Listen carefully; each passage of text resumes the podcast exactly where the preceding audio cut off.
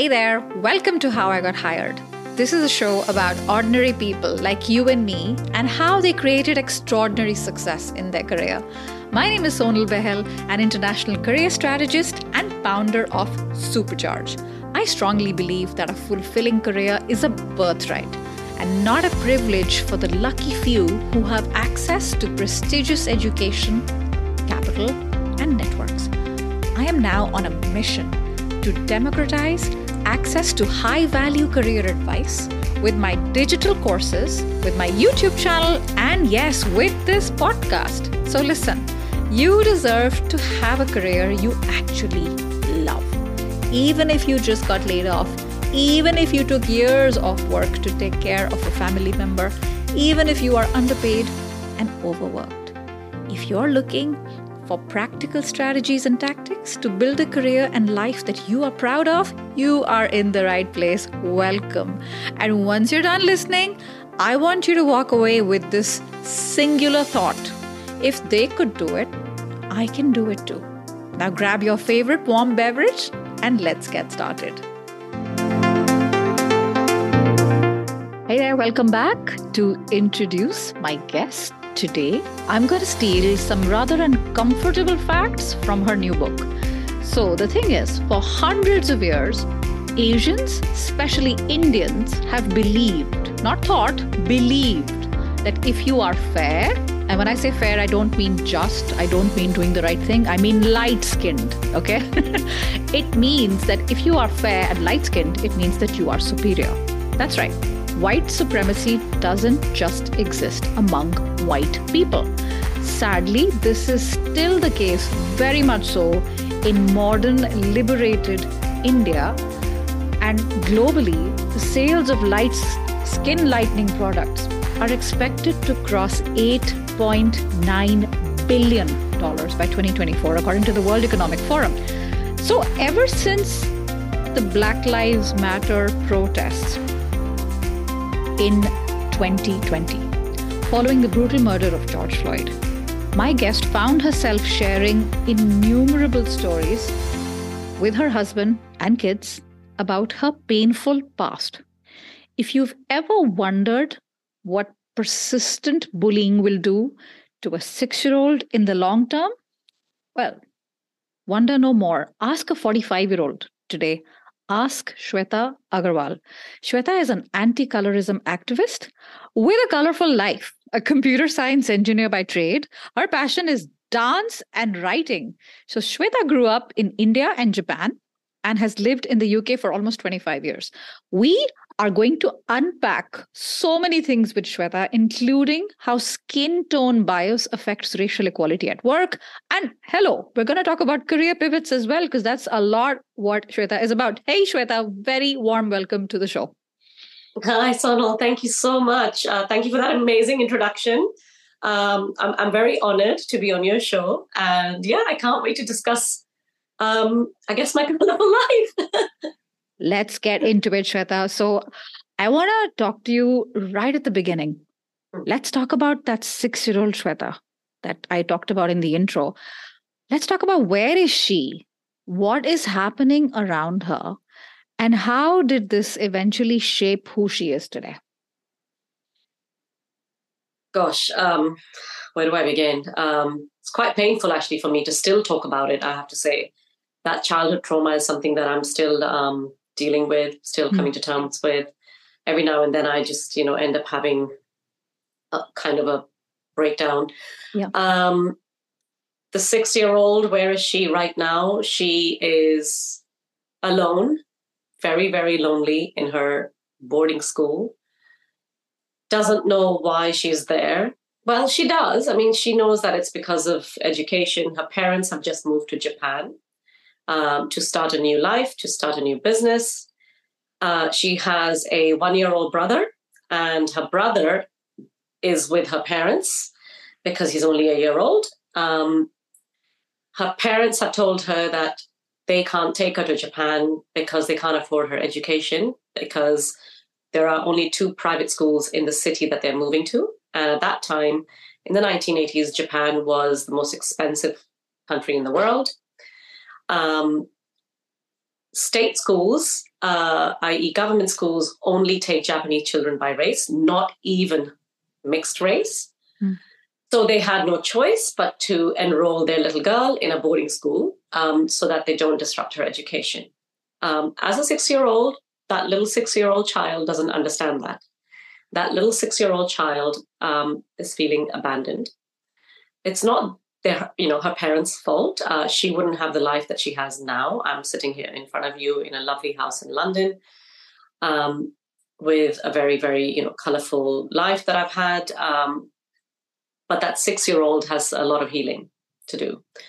And that six year old was also then told by members of her extended family that her parents left her behind because they're ashamed of her color. what kind of evil relative would utter these words out of their mouth and that somehow reaches your ears? Mm-hmm. A so called uh, wise old man but clearly not so wise. He was in his 60s. He was my grandfather's, my nana's best friend. Mm. I call him the wicked man in my book. um, and it wasn't just the one time, it was relentless um, because my parents are very, very, very fair. Uh, mm-hmm. My father didn't even look Indian. Um, mm. He looked kind of Persian, Middle Eastern, Italian almost. Um, mm. My mother's very fair. My brother's very fair. And I was 10 shades darker than I am right now. So, as you can imagine, the difference mm. was so large, so huge mm. that I always found myself justifying to people um, that, yes, these are my parents, I belong to them. Um, and that started from the age of six. Yeah. Yeah. And how long um, were you in the boarding school before you could join your parents in Japan? For two and a half years. Mm-hmm. Almost, okay. yeah. Okay. And no FaceTime, no, no, no weekly not. calls. You know, yeah, once no, uh, a trip once a year only. Yeah, yeah, yeah, and and letters if that. And mm-hmm. I'm sure it wasn't an easy decision for your parents. They had a, a choice to make, and they did it, and it must have you know put a stone on their heart. How did all of this right and and you know you also mention a lot of persistent bullying in in your book how did this shape i know there's a long answer and there's a whole book behind it how did all of this shape into the woman you are today um i think it from a very very young age even from the age of 6 um it taught me to become extremely, extremely tough. And that kind of defense mechanism kicked in. Um, that if I, you know, if I don't keep swimming, as they say, I will mm. sink. Mm. And from that point on, very early on, I was essentially, you know, thought that there are only two options in life you sink or you swim. And sinking is not an option. So I find um, myself, I have to say, um, very uh, strong and determined when it comes to um, wanting to go after things. Um, I find myself also at the same time very empathetic towards people who have been bullied or have gone through similar experiences. Um, you know, there's there's been a couple of instances where my children have come home and there's been issues at school with complaints about either them being bullied or them being uh, being the bully and yeah. always always always i've taught my kids we don't like we're never ever allowed to use the words stupid ugly dumb in this household yeah um and when the one time that i received a complaint from somebody else immediately i came down on them as a ton of bricks that you can never, ever, ever be the bully. Yeah. um, yeah. Because, you know, this is what your mummy has been through, and that's not a nice thing to do. And um, kindness always, always, always rules. Um, so, yeah, I find myself extremely tough. Um, mm-hmm my kids always say this to me like you know mummy you're the one who's like the tough love mummy whereas daddy is like the very kind of very very uh mushy love kind of No, yeah. but I'm I'm really happy to hear this because I mean, yes, all's well that ends well, but you're mm. saying um, this experience helped you to draw very clear lines in terms of what you will tolerate and what mm-hmm. you will not, right? Mm-hmm. And and um, who who you are today. So because you know very well, you empathize very well what it's like to be at the receiving end, and it was not pretty. Especially, I can't even imagine as a six year old. So I really appreciate you sharing this because I know this um, even like going back and recollecting some of these memories can be very triggering. Mm. So appreciate you sharing this, Shweta. And I'm sure there's so much more to this that you know we're not we're barely scratching the surface here. Mm. So let's talk about then you know your journey to the United Kingdom. So mm-hmm. you go and study, you decide to do your bachelor's and you do your master's, and then you get hired mm. at UBS in London in their IT mm. department. Yeah. So now we're getting into the world of work. Talk mm-hmm. to us about this experience as an outsider, as an immigrant. How mm. easy or difficult was it getting hired? Do you remember? I know it was a long time ago, but were there a few things that you thought helped you to stand out from the rest? Mm. Um, I guess uh, I would say that one of the things that did perhaps help me to stand out was that I had that multicultural background already. Um, you know, obviously, if you're South Asian and you're living in the UK, you you kind of have those you know um, two cultures to uh, mm. take advantage of. But I had a third culture, a third element, so the Japanese culture and uh, and the language as well, um, a little bit. I mean, now it seems like I've completely forgotten it, but at least it feels like that. Um, and and you were in Japan for how many years when you were almost up? ten years? Yeah, got it. Yeah, got it. Um, so I, I guess that international kind of upbringing, that international um, mindset, and you know having been exposed to three different cultures, I think that perhaps helped. And can um, I just pause you for a second? I'm always fascinated with these things because your parents must have been, you know, your age, younger than you. What was what took them to Japan back then? Um, that's a really good question because my father was a mechanical engineer. So he used to work in a factory, um, barely able to, you know, make ends meet, and was, was struggling in his job as such. Um, this is something I've also mentioned in my book. When my mother was pregnant with me, she said there were there was like a couple of weeks in the month and a couple of months where they ran out, out of their salary, and she and my father survived on just one mango a day for the rest of the month. And this is when she was pregnant with me. Wow. Yeah so uh, you know from that to then making this kind of unfathomable courageous move to japan to an industry that is completely alien to him textiles and selling uh, japanese sa- japanese saris i mean obviously japanese saris are not a japanese attire but like uh, made in japan saris rather um, because the material the quality was so um, so good that they were sold in uh, countries like the uk and the us um, and they were big markets. So my father basically moved to Japan to start that business. Uh, and to start over, start over his life actually, which completely, is very hard. Completely, yeah. yeah. And to learn a new language, uh, which he had a real knack for. Um, yeah, but also leave, leaving one kid behind, all of that. Yes, yeah, all of that, yeah. Um, and a country like Japan. I mean, it's you know, obviously at that time in the 1980s, you'd heard a lot, lot of people moving to the US and the UK. Um, but Japan was like a completely, completely new world. Far East, but also very homogeneous, right? It's not like you see very, diversity of faces. very, very. Wow. Yeah, it's a xenophobic. It was xenophobic back then. Uh-huh, yeah. Uh-huh, uh-huh. So, so you were talking about what helped you to stand out when you were interviewing. Mm. So yeah, I think I have a feeling that that must have been it. Um, yeah. Yeah. But also, I think when I was actually in the interview, I remember I had the worst splitting migraine. um, and I will never forget this for UBS in particular. I had to do um, I had to do a, um, a test, an exam, essentially, 30 questions, and I had 16 minutes to answer them. And I had 16 choices, multiple test, multiple choice rather. So I have 16 choices and I have 30 seconds to pick a choice. And I, in the end, after I, think about a couple I, I just want to say, I'm going to pause you for a sec. Even for someone who's high functioning and without a headache, even for that person, this looks like a high pressure, high stress situation. And then you bring in a splitting migraine, like you're saying, and yeah. going through this. Yes, and I thank you. Yeah, and I had like all I could see was like you know these these these spots on the on my on the paper, and I just did eeny meeny miny mo, literally. Really? Yeah, the interview went think. really well. I I was very confident when I came out of the interview. And you were also um, interviewing with the migraine. I was also interviewing with the migraine. It was building up, and I then sat in the lobby. Then they called me in for the um for the test. I somehow managed to make it home. I actually felt sick because that's what migraines do to you, right? So I was actually sick. Um, and I thought I completely ruined it. I killed it.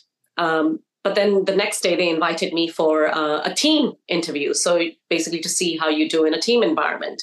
Yeah. Um, and then also do a presentation and then, you know, join the kind of networking and they're watching you the entire time. Of course. Um, yeah. And, um, and I think I did really well in that because literally within two days after that, I got a call first thing in the morning. And they did say to me that you did you didn't do very well on your test. And I said, Yeah. I said, I'd be surprised if I did. She said, Yeah. But they was, didn't they didn't care about that, clearly. They didn't care about that. Yeah. They they said, but we would like to offer you the job. oh my gosh. You must have been happy, surprised, relieved. yeah. so really relieved, yeah. Oh my gosh. That's such a fantastic story. And so you stayed there for a while. And now let's talk about career pivots, right? I mean, we're mm-hmm. talking software, dance, children's books, event planning, book writing. and, you know, quick, uh, I'm just painting the picture here for our listener who may not be familiar with you yet. Your dance company, Triple B, first of all, love the name. Triple B, bold, beautiful, and very Bollywood. Thank you. it was featured. It was featured in Britain's Got Talent, and you also auditioned for the British Olympics with the troupe, right? Mm-hmm. So, what prompted you, you know, Shweta, um, all this movement, literally movement and change? Like, mm-hmm. you know, one of those people that isn't uh, fulfilled or happy with one thing. Like, what was happening in your mm. uh, early twenties and thirties? Mm. So, I think it was everything that's happened in my life. I have to say, has been a very, um, it's been very natural. Um, so for example, dance has always been a part of my life. Uh, I've actually written about this in the book as well. From the age of six, you know, ever since I can remember, I used to love dancing on coffee tables, and I used to come alive, literally dancing.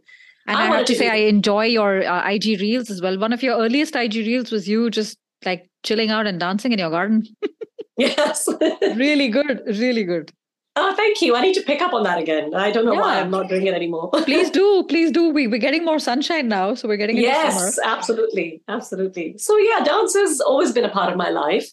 Um, I actually wanted to be a Bollywood actress, but then that was another thing that I was told by uh, an aunt that, you know, there's no chance for you. Like, there are only fair actresses. Have you seen yourself? You're too kali uh, i.e., dark and black and all of that. So, you know, that shattered my dream very early on. But dance was something that literally is my soul food. So I used to perform regularly, even in Japan, for the annual kind of Diwali ball or any mm. opportunity I got.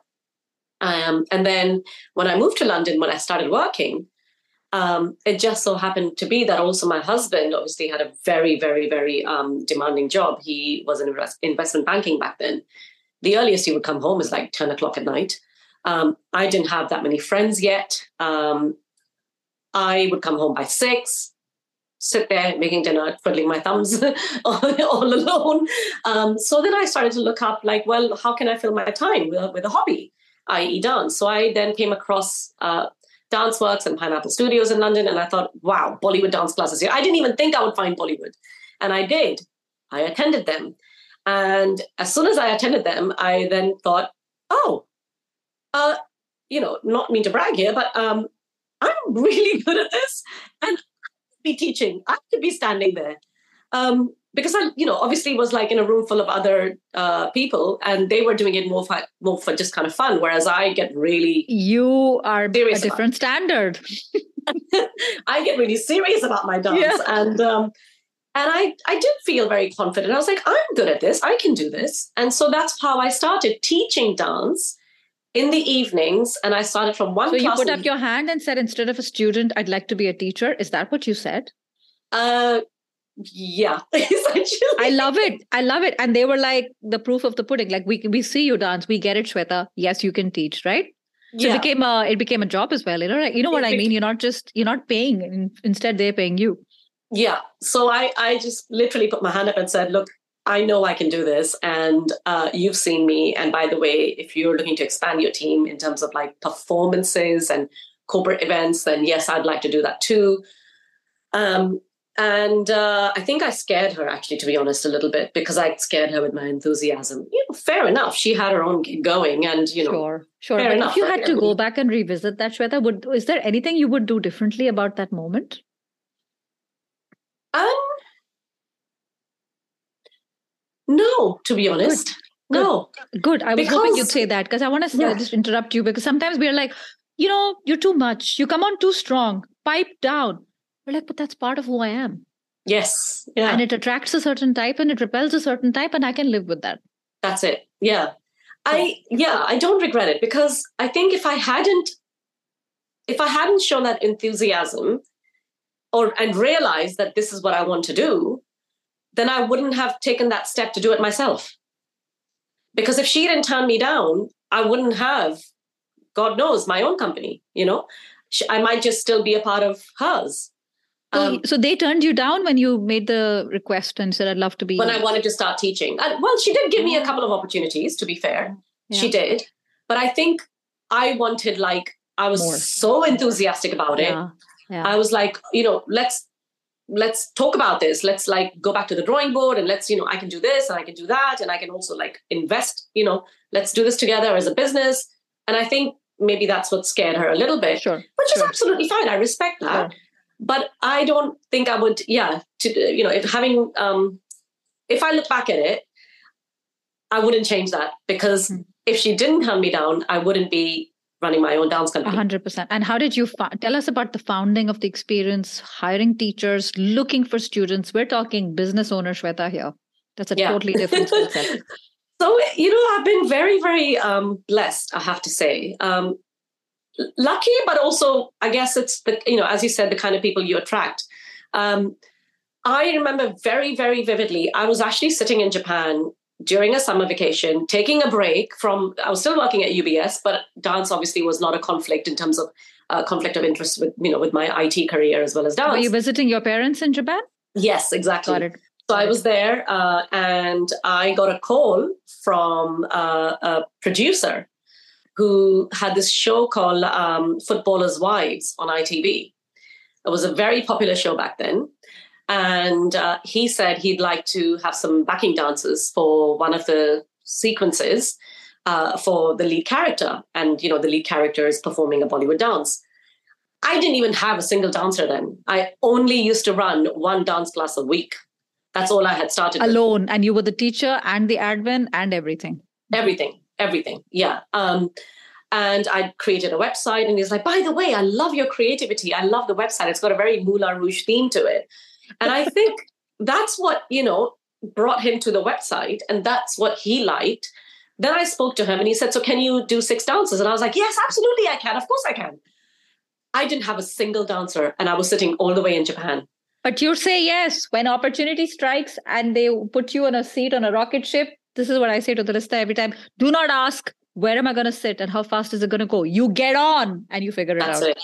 And then you figure it out. Yeah. So a day later, I was, you know, my literally like my dad was helping me like find the cheapest and the fastest flight back home to London. Change your flight, um, go back. Yes. Go back. Yeah. Um, so then I auditioned for dancers. I didn't even have a team. So I auditioned for dancers. And that's how I put my team together.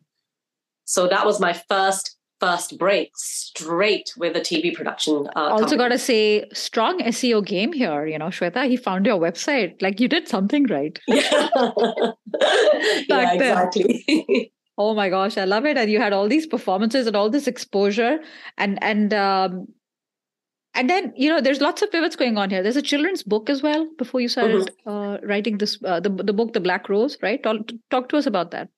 Yeah. So I ran my dance company for about, about 10 years, I would say. Um, and during that period, I grew from not having any dancers in the team and only running it as a dance company with dance classes um, to going fully, fully professional and corporate only, and well, corporate and um, weddings and productions, etc., but having a dance troupe of up to 20 dancers. Um, we performed for the Turkish Film Awards one year. We performed um, for uh, Britain's Got Talent, and we were the first Bollywood dance company to have been uh, a semi-finalist in Britain's Got Talent. Um, we then is got there, is there a YouTube? Is there a link to a YouTube video with that? There is, yes. I'm going to link it in the show notes. Perfect. Thank you. yeah, uh, yeah, very proud of that performance. Very, very proud. We worked really hard for it, and then uh, uh, 2012 we got uh, asked to audition for the London Olympics. Mm. They asked us. Um, mm. They'd seen us perform at different festivals. Um, it was the most challenging, challenging task ever because we were given four days and five days and we i had to put together 30 dancers minimum they said and i had to do two three minute choreographies uh, sequences with 30 wow. dancers wow. yeah and this is when everybody else works i mean that obviously for me it was my business but all my dancers always always had, always had a day job. Mm-hmm. had a day job. Um, so they could only dedicate two three hours in the evening uh, if that or on the weekends. And we this needed this needed much more effort. Yeah. Um, we were one of the three companies they asked. That's what they told us. And um, I have to say, when we walked into the um, the uh, venue, talk about the nerves. To... Talk about the nerves, Shweta. You're being very like this is very matter of fact, but back then this is so exciting. Like the world is your stage. Yeah, it was because uh, what gave me goosebumps was when I walked in to the venue. Um, the name rang a bell. Um, but when I walked in, immediately it gave me goosebumps because it was exactly the same venue that we filmed in for the very first TV gig that I that I got you know uh, hired for. Full circle moment. Full circle moment, absolutely full circle moment, and it was a massive, massive like warehouse. Um, I had this kind of bit of like overconfidence, almost thinking like, oh, this is like you know, this is a sign we're going to get this. Um, the performance was the best performance ever. I was so proud of seeing my team, and they were super tight. I've literally never ever uh, delivered, you know, a performance like that with such uh, so many dancers and so tight and highly synchronized. But in the end, uh, the Olympic team they said we absolutely love you guys, but we've just decided the committee has just decided to go for traditional Bhangra dances instead. Ah, so ah, you didn't lose to a competitor. It was a completely different niche now. That's change it. of mind change of mind. change of mind yeah uh, must have broken your heart nevertheless because this it these did, are the kind of did. yeses and nos that life that change your life yeah, yeah yeah. But you know, an experience that again will always stay with me and yeah. my dancers. Um, and it's an honor. It such an be, honor. Yeah, absolutely. Oh my gosh, such an honor to be invited. Well done. Uh, is there a way I could see that video as well, Shwet? Is it somewhere lingering in the internet world? I, I know. I wish. Um, and it was such a big warehouse that if I stood like 30, 40 feet away, I could film the whole thing. But they said, sorry, you're not allowed to record you're not this. allowed to. No, but yeah. you know, I'm, I'm the, the best part about the story is you got no regrets. You're so proud of the performance, no. and that's what matters in the end. Yes. Right? That you're not like half-assing it. You did the best you could. Mm-hmm. And that is that is really important, especially when we talk with our children, right? About exams and so much. We, you and I were chatting backstage about children exams this this is the season we're in right now. They got to give their best and not That's like oh, yeah let's do it one hour here one hour there. You you had constraints. Dancers have day jobs. 30 people in 5 days. It's not a joke. No, but to, yeah. to be proud of yourself at the end honestly that's amazing. And yeah. and shweta let's talk about your book. It's called the black rose. Mm-hmm. what was it that called you to write it? Because we talked about the um, the greater you know racial awakening of 2020, mm-hmm. not just in the US, but it, I think it reverberated around the world. Yes. What called you to write it? What was the writing process like for you? And how has the reception been so far? Hmm. Um, so, my awakening, um, like many people, has been the Black Lives Matter movement. Um, South Asians, I think in particular, uh, there was a lot of talk around it uh, with regards to anti Blackness. And, you know, obviously South Asians condemning the act and George Floyd's murder. But then a lot of other people calling out the hypocrisy, saying, well, what are you talking about? You know, we are South Asians and we harbor so much anti Blackness within the community. Um, and that really got me thinking as well. And it's what hit me. um, because I happen to be one of those hypocrites who attended a protest very passionately wanting to stand, uh, you know, up against racism and supporting the Black Lives Matter movement. Um, and I remember standing in this park. It was a local uh, protest, one of the last ones in the country. And I'd ask my kids to like um, make banners and posters, you know, um, to show our support. And I remember standing there in the park talking to a black man. And at that moment, the penny dropped for me because I, I had a cap on and I was trying to, you know, fix my cap because I didn't want to catch the sun. And I thought, I don't have the right to be here. I mm. am giving into colorism. All my life, I've been trying to achieve, you know, uh, to go lighter. Um, for obvious reasons, because I was bullied and I had succumbed, essentially, like almost forced to succumb to colorism because of the fair is beautiful narrative. But I made that choice. And I'm standing here now fighting racism when I've given into colorism. I don't have the right to be here. Mm. And that guilt. Um, the shame, was, the shame, the shame. The shame, yeah. the hypocrisy, the shame, the guilt was so strong, so strong. And it has been there. It's always been there. Um, but I think this time round, it really hit me in the face and it hit me hard um, because I couldn't look that man in the eye.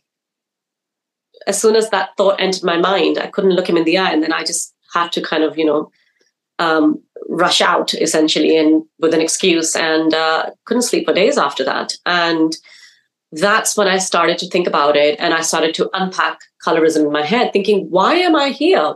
As in, not physically, but like in my thoughts, pro- thought process. How did I get to this point? Um, so I started to unpack colorism, and um, there are multiple factors, right? It probably was to do with the fact that it was during the pandemic. Mm-hmm. And because I worked in the events industry, which again, naturally um, was, was shut uh, down. Mm-hmm. Uh, yeah, it was uh, something that, I mean, we overnight it was kaput, right? Um, and I went on furlough. So mm-hmm. even if I wanted to work, I couldn't work.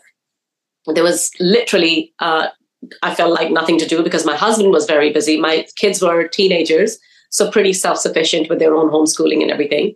So I had a lot of time. And hence, people who had a lot of time during the pandemic did a lot of soul searching. And so this, when this hit me really hard, I did a lot of soul searching. And that's when I kind of backtracked and realized this is why I'm here. Because those words from the wicked man, they still linger, you know, and I can still hear them. Um, and um, yeah and then one thing after another i started to like go on to um, webinars i uh, joined masterclass um, and they had amazing authors on it amazing mm-hmm. authors so mm-hmm. they had webinars um, by My- margaret atwood by salman rushdie um, and a few others um, i think even james patterson i mean i know he's mm-hmm. not a mem- memoirist but you learn something from every author right Yes. Um, so I taught myself how to write through these webinars, and then I started putting it together uh, because initially it was just a diary entry. Yeah. It was like a journal, and then yeah. my husband said, "This is really, really strong. This is really powerful. You should write more." And um, my kids encouraged me. He encouraged me, and then yeah, I mean, like about fifty edits later, three professional editors later, uh, I launched the Black Rose after two and a half years. I could have done it earlier, I have to say, but I and think this was this was self published, um, Shweta. It was, yeah. Mm. That's um, yeah. a lot of lot of time, a lot of effort, a lot of blood, sweat, and tears. Mm-hmm. Literally. mm. You could have done it earlier, you said, but this was the path it had to be evolved on, right? Yeah, I could have done it earlier, um, but I think you know th- there's a time for everything, right? Mm. Um, and yeah. also, I um, I could have I could have launched it earlier too and not taken two and a half years. But I think because it was so personal and so and so painful that I had to give myself time mm. to take breaks. Mm. Um, because every time I went back to read some chapters that were very, very painful to, you know, even recollect for the first time, um, it would come alive in my head again and again, and they were triggering. So um, I just I was kind to myself for that reason. Yeah, no, and also I needed to for my own mental health. A hundred percent. And I think also it's like poking the bear when you have PTSD because you were attacked yesterday and you you continue to poke and, and it was part of the part of the process, part of the healing journey. And mm. you did that. And the reception, according to what I see, has been nothing short of amazing, right? Thank you. You're so kind. Thank you. Yeah, I get messages from people literally halfway through the book saying, I can't put your book down. I got another message from an Instagram follower saying, I don't want your book to finish. Um, I got another message from somebody saying, I felt like I was watching a Netflix series. um, mm-hmm. You know, there are women who are messaging me saying, Thank you for writing this. Thank you for speaking up against colorism. Um, thank you for helping me heal. Uh, I could see myself in your story throughout. And that's that's the best thing that anybody can ask for you know, to make a difference and to be the healer. I mean, in such a way, it's honestly, I, I did not expect such a phenomenal response. Yeah. And also, you know, they're thanking you for so many things, but also thank you for speaking on our behalf and putting into words the thing we went through when we didn't have the vocabulary for it. Mm-hmm. And and and and you kind of articulated it and gave it form, gave it shape. Uh, so let's talk about this, Shweta. Let's talk about colorism. Where you and I are Indians, we're brown, mm-hmm. and like our our our skin color is is hugely dictated also by where we've been born, and the melanin helps to protect ourselves from the skin. The countries closer to the equator, so to mm-hmm. expect like a light white type of skin tone mm-hmm. on everyone right? Talk to us about according to you based on because you've done probably so much research in the last two and a half years when putting the book together tell us about where is this originating? Where is colorism coming from? So there are three um there are, i would say like there's three isms that you know bring us to colorism. There's casteism in india which actually goes a long way back a long long way back there's classism, which again we see around the world, not just in India. And you know, the narrative of classism is is very, very, very um, simple and obvious. Uh, the lighter you are, the the perception is that the richer you are, the wealthier you are, and the darker you are, you're probably a peasant working out in the fields. You know, labor class. Yeah. So there's classism, casteism in India, as we know, the the four different castes, and then of course the fifth, uh, the, the untouchables, the Dalit, the lower caste and these Such are things that for people who are not Indian or not South Asian, we're talking about a concept and a phenomenon that goes back over a thousand years. Mm-hmm. Yeah. Yeah. yeah. Um, you know, with the caste hierarchy and how people are treated, um, the the upper caste and the, the top Brahmins and how yeah. they are treated like yeah. literally like godlike people figures. And, and what professions are open to them and what aren't.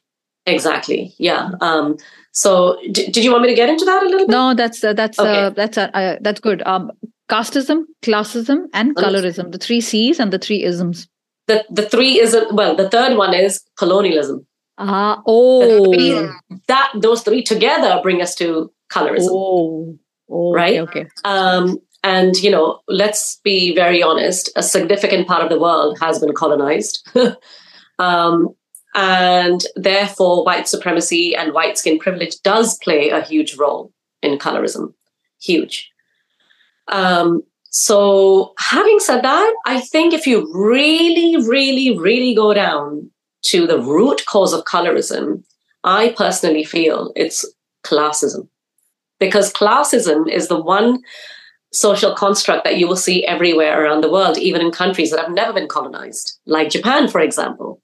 Colorism is rampant in Japan and in China and in Korea. And the narrative is, as I was saying, if you're fairer, you are probably from a more uh, wealthier background.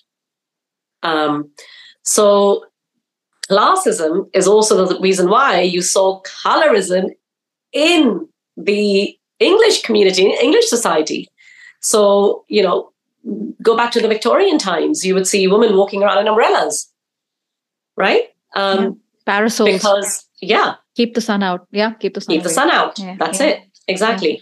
Um, at the same time, it was when um, you know, half the world had been colonized, whether you were uh, in India or you were, you know, uh, black people in America, the lighter skinned ones were the ones who were um, given the quote unquote privilege to work with white people in their households or in administrative roles, whilst the darker skinned ones were treated really poorly, really poorly.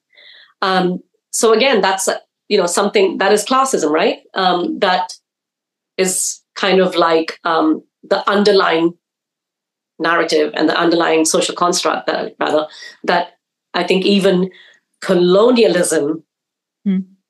believed in, quote unquote, or or colonialistic values rather, you know. Um, so yeah, I think that is the root cause to be to be honest, um, and you see that a lot in India too. Um, I mean, for example, I was, you know, by this wicked man, I was uh, called a beggar's child. Um, oh my god! And you're a kid. Yep, yep. Why? Because I'm dark skinned. So, mm-hmm. in comparison to my parents, um, so yeah, that sort of mindset is disgusting. It's shameful. And what's most shameful is that in the 21st century, in 2023, you still see that in India. People you still, still see that. You still see that. No, I uh, thank you very much for this breakdown. Um, and you know to help sort of uncover and and you know remove the layers into where it's coming from and and so much of the world would like to blame colonialism for most of its problems but there is a deeper layer here so thank you for unpacking yes. that yeah and you know, Shweta, so speaking of modern times, right? We mm-hmm. we know colorism is rampant. It is a lived experience for millions of people. Mm-hmm. Now, this podcast is downloaded in over 100 countries. Now, if someone is experiencing colorism, whatever they do, right? Either in job interviews mm-hmm. or in dating, right? Mm-hmm. Mm-hmm. Or anywhere in between. Mm-hmm. what would be some advice you'd like to give them? Um so, unfortunately, it is something that people do experience, no question. Um, and you know what? I'm not going to lie. Because they experience all these things, it impacts your their self esteem, like it did mine. Um, and because they experience all these things, is why they will probably end up succumbing to skin whitening products because you want that job, right? Or you want to date that person, or you want to be put um, at the you know at the at, at the front in terms of a stage performance um, as opposed to right in the end when nobody can see you just because yeah. you're darker.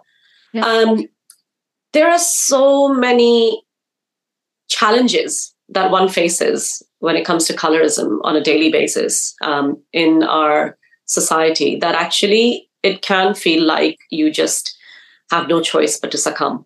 Um, so, one of the things that is, I think, the most important thing to do is firstly, if you are feeling that way, um, I did too. I'd want to I want to let you know that I'm here for you if you want to chat. And secondly, uh, not to give yourself a hard time because colorism is so deeply entrenched that it's not going to be easy to unlearn it.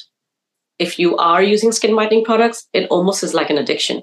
So, you know, as I describe it in my book, it took a while to become clean.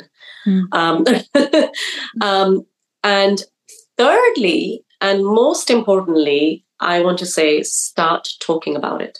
Start having those uncomfortable conversations. Because the irony about colorism, especially in our community, is that it's so normalized.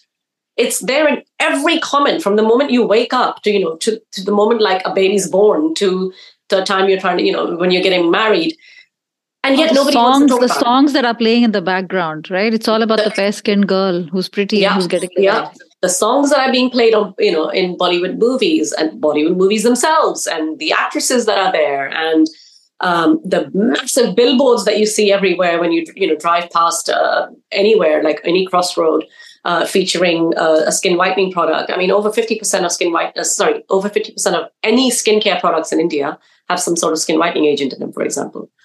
Um, it is so in your face, and yet nobody wants to talk about it. No. And that's what the irony is. Um, so I think it's high time that we start having these conversations, um, as uncomfortable as they may be. Start calling it out, you yeah. know. Um, yeah. And yes, you're going to face backlash, and yes, you're going to be told to, um, you know, like shut up. You're going to be uh, trivialized. Your feelings are going to be trivialized. But what I'd also like to say is there is hope because, as you can see now, representation in the Western world, my goodness, is changing. Yeah, maybe not in Bollywood, so forget Bollywood for a while. Um, but we are starting to see change. We are mm. starting to see dark skin representation. We're starting to see the American doll, like the first South Asian doll. Um, you're starting to see gorgeous, Bar- beautiful Barbie, melanated yeah. women in Netflix series like Bridgerton. Yeah. Um, you know, um, there is definitely, definitely um, hope, and there is a part of the world that does appreciate melanated beauties. Yeah, I, am so happy that you said start calling it out, even if you receive backlash, because you know what you're talking about. You get a lot of backlash, Shweta. You get some hate mm-hmm. once in a while. And I find that very odd because the person who's experiencing colorism shouldn't be the one who's sh- you know quiet and shameful it should be mm-hmm. the person who is practicing colorism right mm-hmm. we live mm-hmm. in a very warped world where uh, you call out something which you know is wrong and then people say just leave it it's part of it's part of our culture no it's not right there's nothing about any culture that says one is superior to the other because of the color of the skin this is entrenched exactly. deep rooted behavior which is um you know thousands of years old so obviously it will take time to unpack but mm. we can do whatever we can and and i also want to add here if you if you're experiencing bias in a certain job interview and you have a very strong feeling it's because of the color of your skin i would highly recommend that you run in the opposite direction you want to go where you're celebrated not where yes. you're tolerated not for like she's great but isn't she like you know he's a bit mm, dark wow wow 100%. that has no ability in terms of that has nothing to do with how able or unable I am to perform the tasks and to do the job. So have a nice life.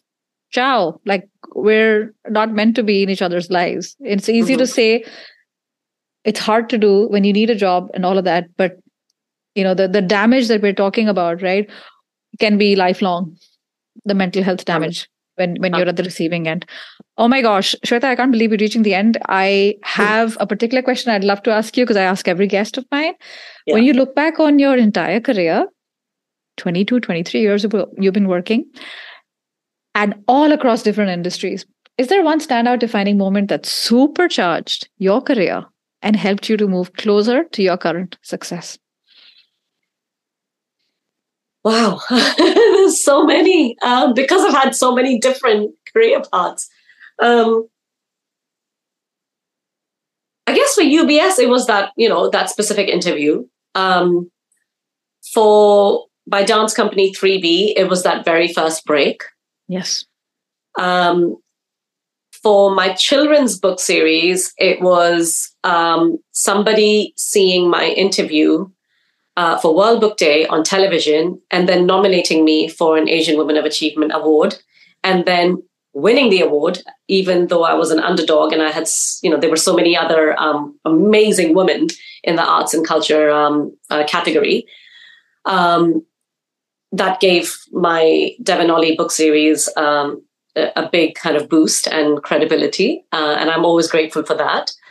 And for the Black Rose, um, I wouldn't say there's one specific moment. I have to say, I want to take this opportunity to thank everybody on social media that has helped me, including yourself. Uh, you know, people like you getting in touch, um, supporting me, and praising the work that I'm doing, and you know, encouraging me to keep going.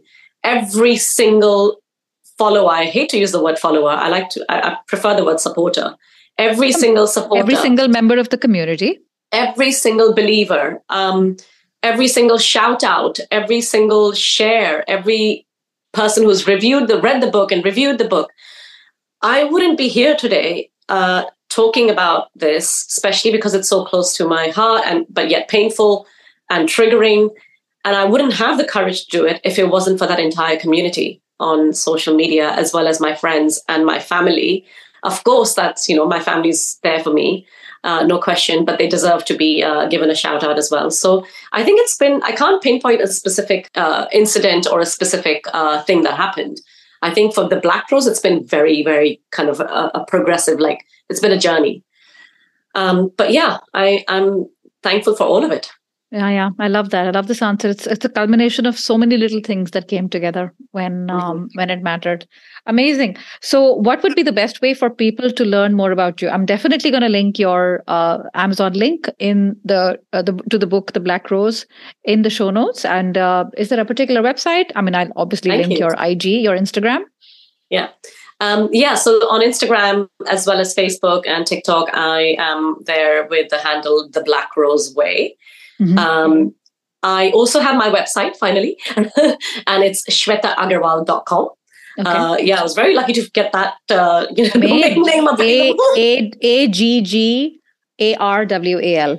And, and Shweta is S H W E T A. ShwetaAggarwal.com. Perfect. .com, yeah.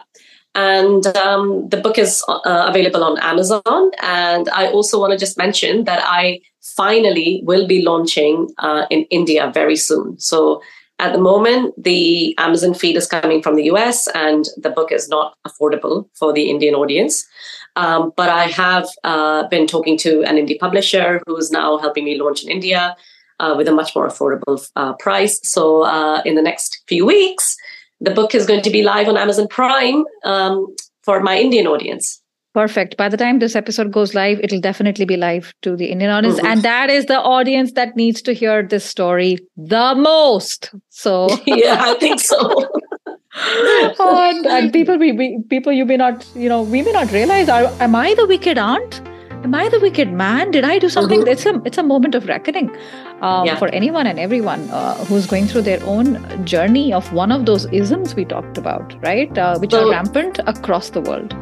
Absolutely. So one of the best, best, best uh, pieces of feedback that I received is from somebody who was um, 67 years old, and she said to me she happened to be visiting London to see her son, and um, she uh, read my book because it, her son had bought it, and she said I was about to give my seven-year-old granddaughter a shower, and said, "Come here," you know, in Hindi, "Aja tujhe gori banadu."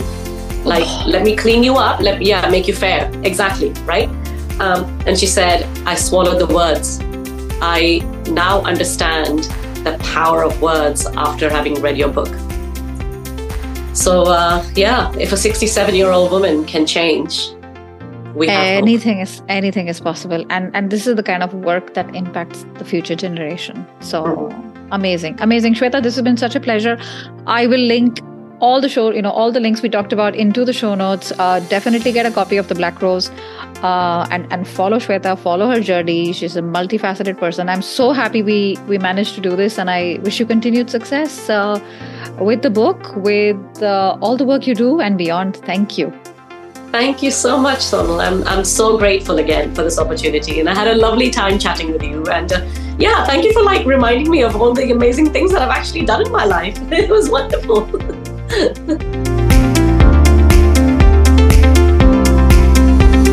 Hey, you chose to spend a portion of your day today by allowing me in your ears and brain. That is something I do not take for granted. Thank you. And listen, if you'd like to get social, tag me on LinkedIn or Instagram. What about today's episode really stayed with you? I'd love to know. You know, these episodes are born out of a lot of hard work and a lot of love. So if you leave a rating on Apple Podcasts or Spotify, it really helps to reach even more people, and this means much more than you know. And share this with a friend who you think would enjoy this episode. You know, these little things we do sometimes can have a big impact. So, thank you so much for listening. I appreciate you. Until next time, bye for now.